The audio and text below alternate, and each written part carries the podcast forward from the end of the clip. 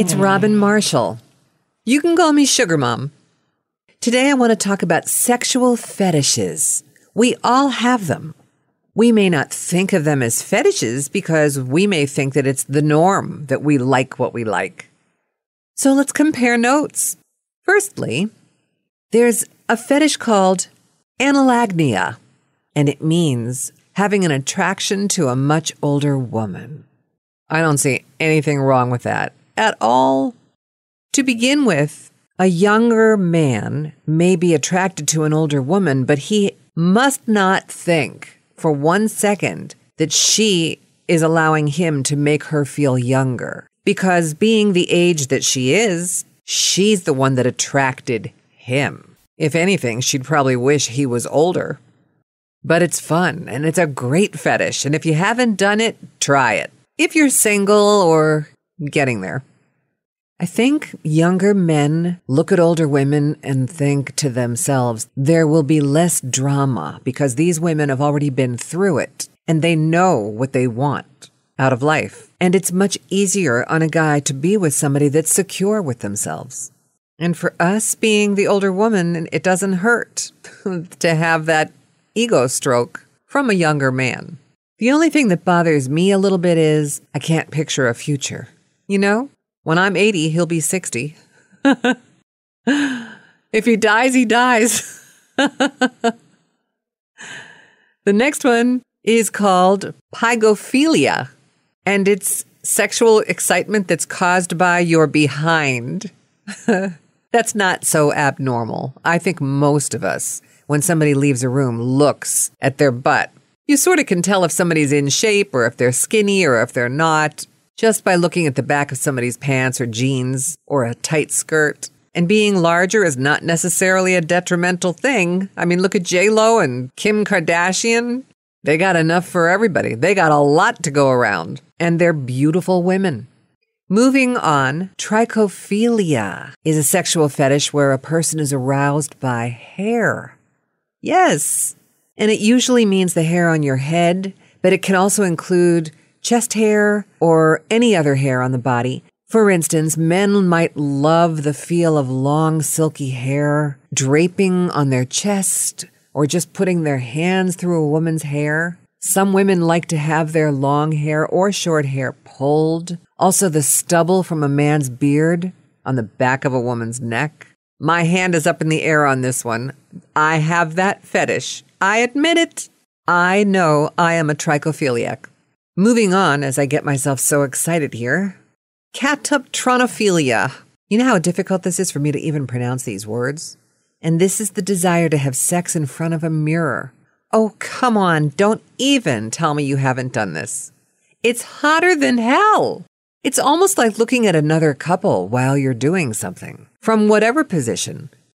It's kind of kinky, but it's borderline. Like you have the potential for kink in you if you like to watch yourselves in the mirror. Then we have knismogenia. And that I find to be ridiculous, but it's the arousal to being tickled. Seriously, if you enjoy being tickled, then you have this fetish. And that was probably the hardest one to pronounce. And it's hard for me to even understand somebody that has that as a fetish because when I'm tickled, the first thing I want to do is get away from somebody. there are other people that just have to go to the bathroom. Neither of which are very sexually stimulating in, in my skill set. How about pteronophilia? And that is the arousal to being tickled by feathers or maybe a really light touch. It's sort of teasing and it's a little bit maddening, but that's the part of the arousal. It just makes your hair stand up, your skin come alive. Think of a boa, like a feather boa that somebody is just draping across you. Do you think you'd be into that? You might want to try it. Then we have titillogenia, and that's the compulsion to tickle other people. I would think you'd look for another partner if you found somebody with that fetish. The eighth fetish is balloon fetishism.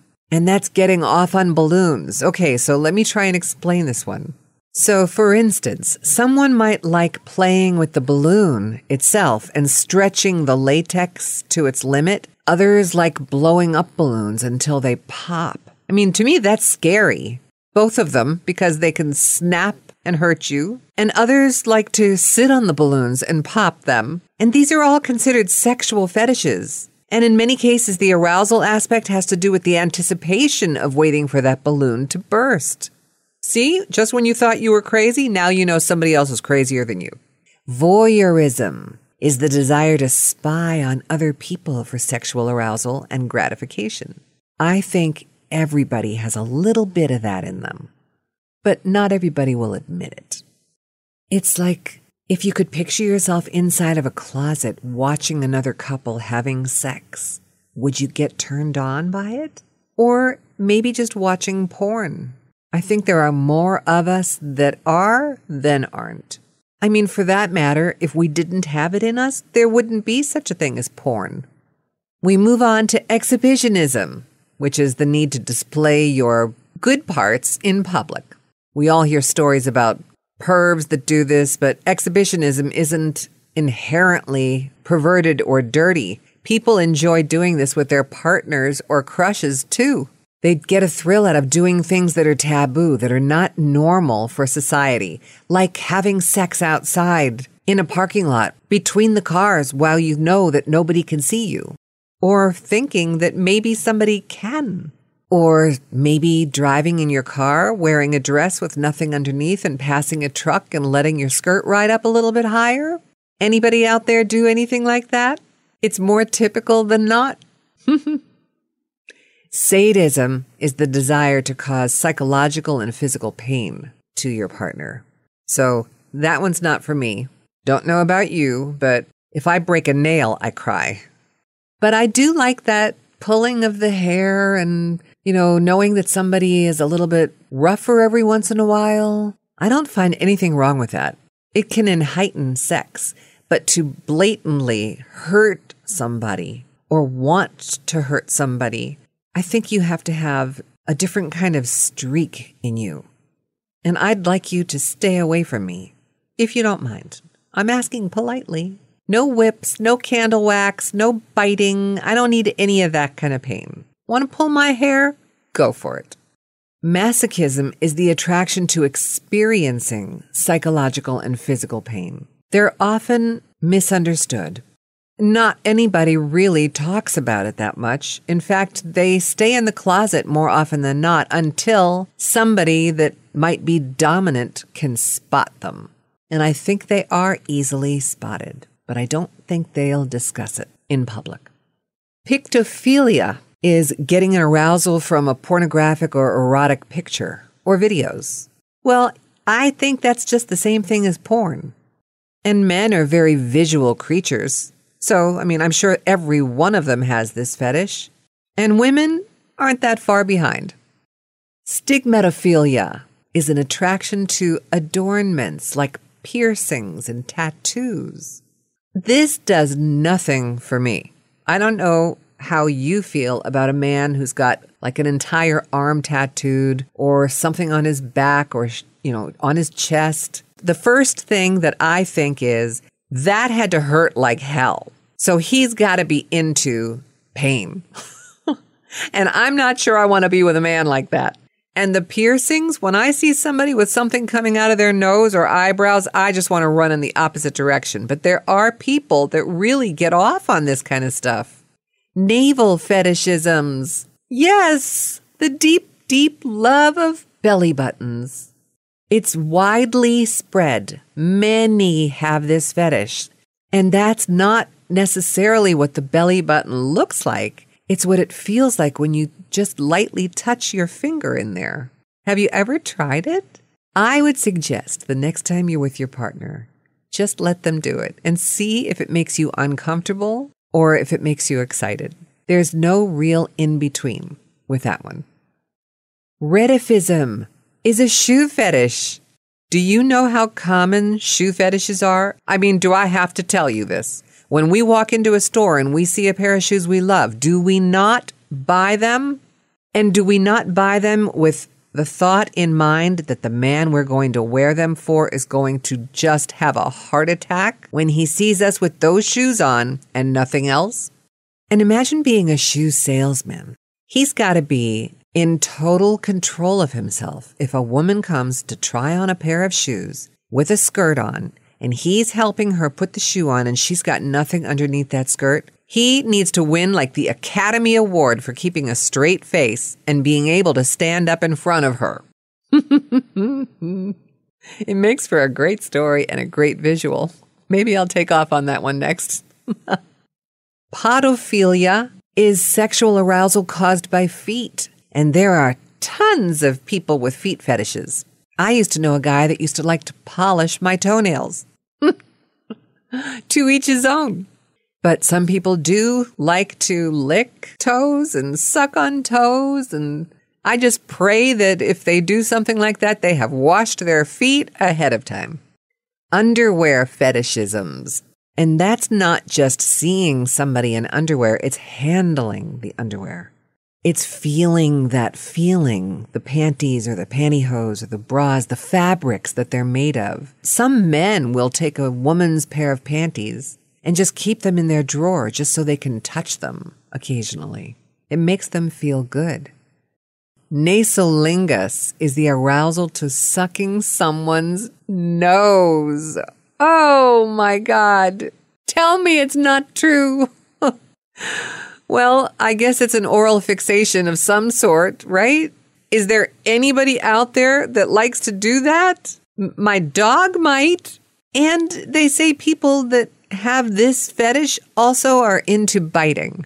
You know, at this point, after reading a couple of these things, I think every man and woman should have a list that is pinned to them somewhere that is numbered and says, you know, number one through 10 are my fetishes. so when we meet them, we know to either be attracted or run like hell. Coulrophilia is the sexual attraction to clowns. That is bizarre.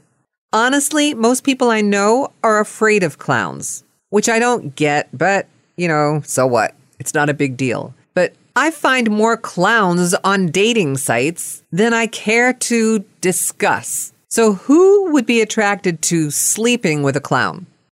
And with that, I say, we've learned enough about fetishes today. If you have one that I didn't list, please share with the rest of us. Put it right on my website or right on my podcast. Go to sugarmom.net or find my Sugar Mom podcast on iTunes or any of the podcast hosts. I'd be really curious to hear if you had something that I didn't mention just now. That was quite a list, you have to admit it. Now comes the million dollar question Do you think that you could date a sugar daddy? There could be many perks. Don't turn your nose up until we talk about it. It's Robin Marshall, Sugar Mom.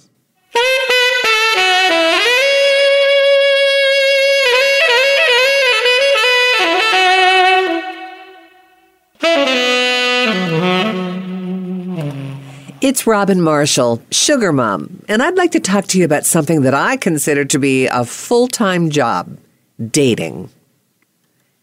And I could just picture your eyes rolling to the back of your head as I just said that because it's true.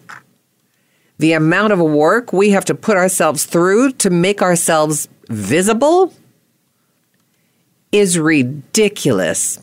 Let's talk about the traditional way of meeting somebody. By chance maybe at a club, maybe at a bar, maybe at a library, shopping center, supermarket, who knows? But the chances are so slim, next to none. And by the time you get yourself all dressed up to go sit at that bar and wait for Mr. Perfect to show up, 15 minutes is all it takes for me. And that's pushing it. I leave. I can't sit there and I know that the person that's going to be sitting next to me sharing a drink and trying to converse with me is going to have nothing that I want to hear come out of his lips. Nothing. I'm defeated before I even get there. I mean, think about it. If we go out on a Thursday night, let's say, and we put ourselves at a bar, we're as bad as the next person that's doing the same thing that winds up sitting beside us. Let's talk about dating sites. Now, here's an interesting phenomena. You go on the, again, traditional type dating site, and you find a bunch of guys that either misrepresent themselves. Now, granted, I'm talking to women right now. It's probably the same for you guys when you go on and see women, but I'm talking to the ladies. They'll wear sunglasses. You can't tell if they're cross eyed, what color their eyes are, whether they have eyes or not. They might post a photo that's 10 years old.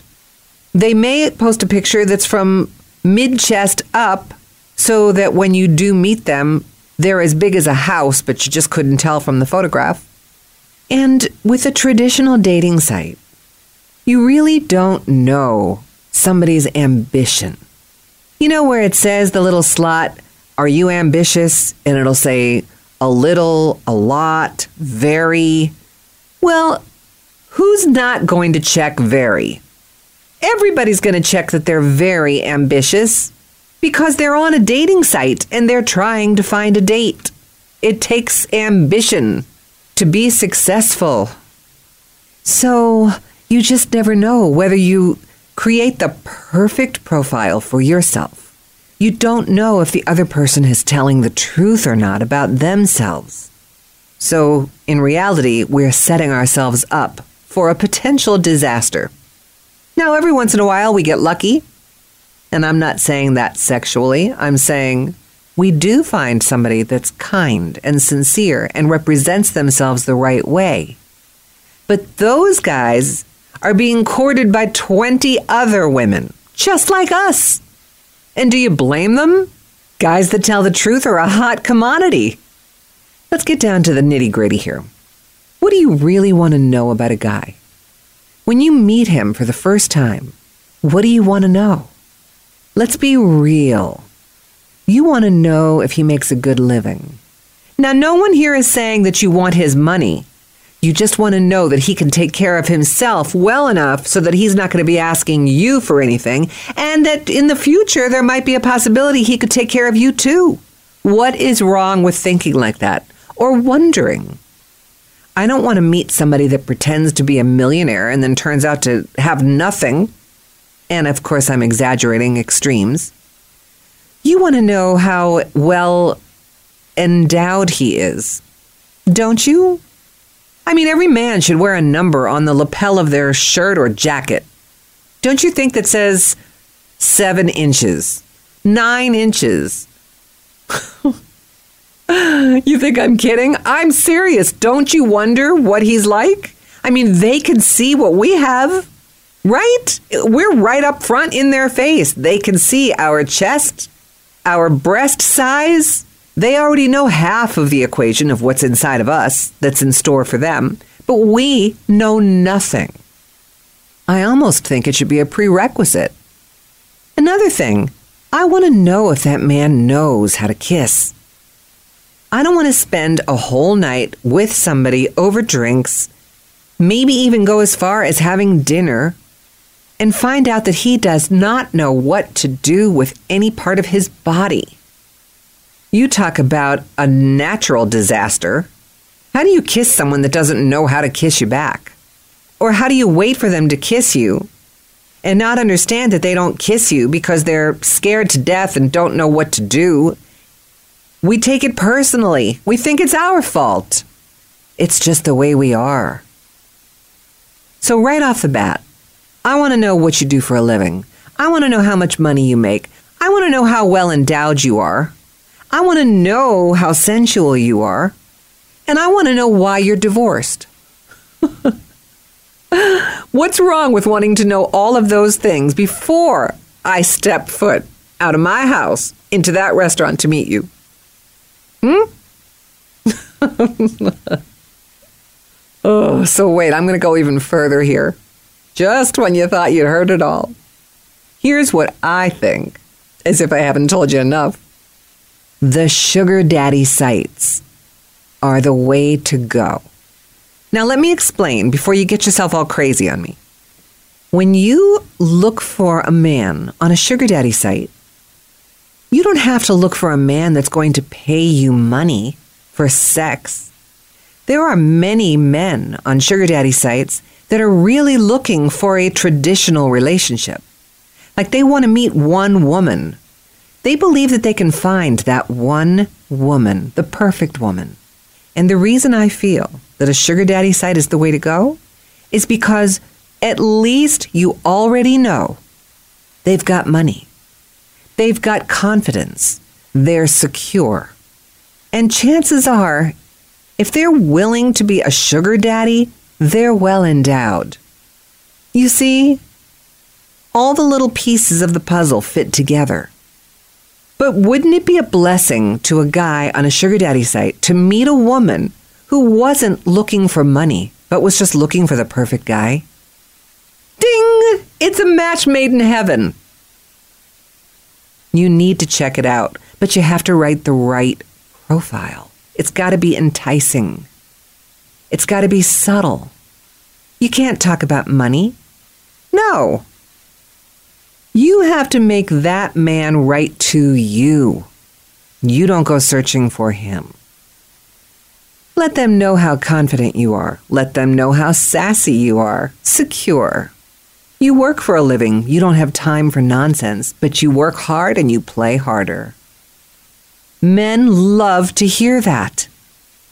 Don't show them anything other than your beautiful face or maybe your beautiful legs. Nothing more, nothing less. Make them want to know and see more. That is the site. Again, they've got money. They are secure.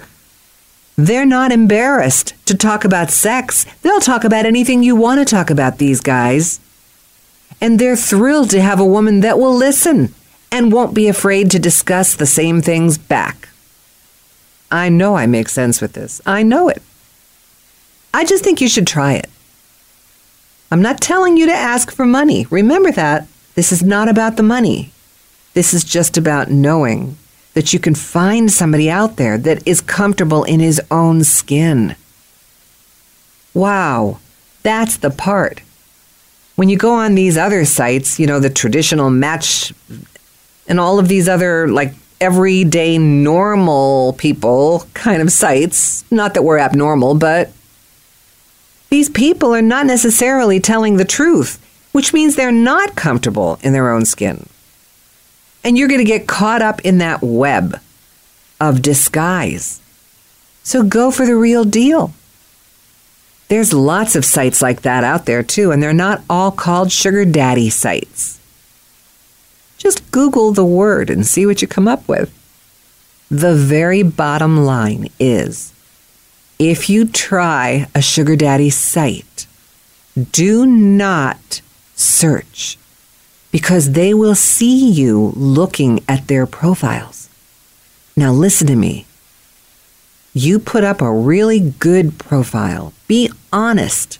Put real pictures up. Make them come to you. Isn't it better for you to have options? Let yourself be the one to pick and choose who you want to talk to. And that's all you should do. A man on a sugar daddy site? Talk to him. Email, text for a couple weeks before you make a decision to go meet each other. Because you can talk about everything on a site like that without being inhibited. Talk about things you've never done before that you'd like to try. Trust me when I say he'll be all ears. There's one more thing, though. Oh, this is the part that kills me. I started off by telling you that dating is like a full time job, and I went through all of the procedures that you have to go through to try and find a date. But here's the one thing on top of all that is so debilitating to me. It's like, do you really want to go through the effort to try and explain yourself all over again to somebody new? I mean, who in his right mind would want to date me knowing that I have a book out called Diary of a Sugar Mom, knowing that I live in a different city from my own children? Knowing that I have a podcast called Sugar Mom and I talk about sex and relationships and seduction, how am I going to explain that to a new suitor? How am I not going to scare him away? if I were him, I'd be running for the hills. Or if I were that guy that I really would love to meet, if dating, I would be listening to every word I said because I find myself to be very interesting. I do. A little quirky, but very entertaining. It's getting past that hump of knowing it's going to be hard work to explain yourself again. How many times can we say how wonderful we are? But you keep your chin up because that person is out there. They just haven't found you yet. It's truly exhausting. I mean, really, can you imagine guys on the street walking up to you saying, Hey, I'm a nine. Huh, I'm an eight and a half, but I'm wide. what goes on in my head during the day is insanity. But you can't tell me you never thought of this before. Really? Hey, by the way, go to my store. Look at the stuff I've got. Everything I wear, I have in my store. All the makeup and the cosmetics, earrings, jewelry, ankle bracelets, I sell in my store. I wear them because I love them. You can also hear a lot more of my podcasts on iTunes or on my website, and you can read my blogs, some of which will knock you to your knees. And the web address is sugarmom.net. You might like my blogs, lots of craziness going on on that page. Find me on Facebook. Just type in Sugar Mom. I love your company and thank you for spending time with me. It's Robin Marshall, America's number one sugar mom. Why? Because I can be. And so can you.